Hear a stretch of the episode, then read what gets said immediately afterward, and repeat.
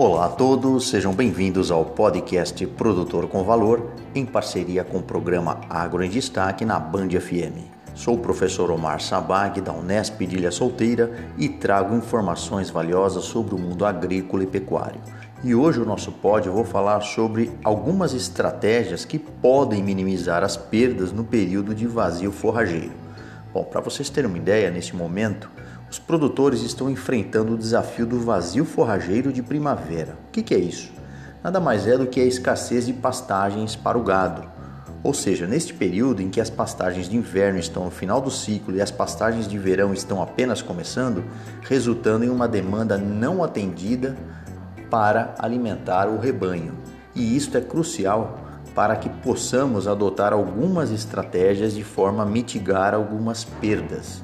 Então, neste contexto, os produtores que não possuem pastagens durante essa transição, eles recorrem à suplementação alimentar, o que aumenta os custos de produção. E em situações piores, essa suplementação pode não ser viável, levando à perda de peso dos animais.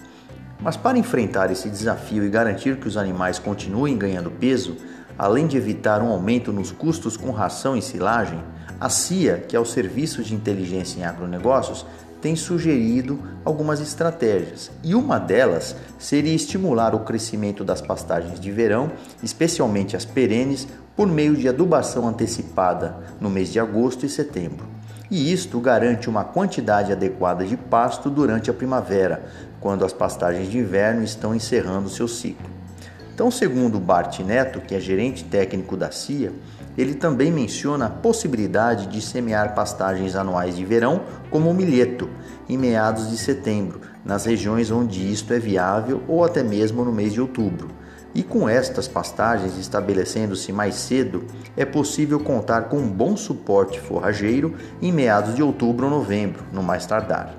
Embora essas estratégias exijam investimento, elas são uma alternativa mais econômica do que gastar com silagem ou ração, ou até mesmo enfrentar perdas de peso dos animais e vendas desfavoráveis para os produtores. Em resumo, são opções valiosas para minimizar o impacto da escassez de pastagens para os produtores. Então, cada vez mais aí a ciência, a tecnologia sendo incorporada na produção animal. Isso é extremamente importante. Não deixem de acompanhar nossos episódios e também nos seguir no canal Produtor com Valor no Instagram. Muito obrigado, um agro abraço, Omar Sabag, da Faculdade de Engenharia de Ilha Solteira.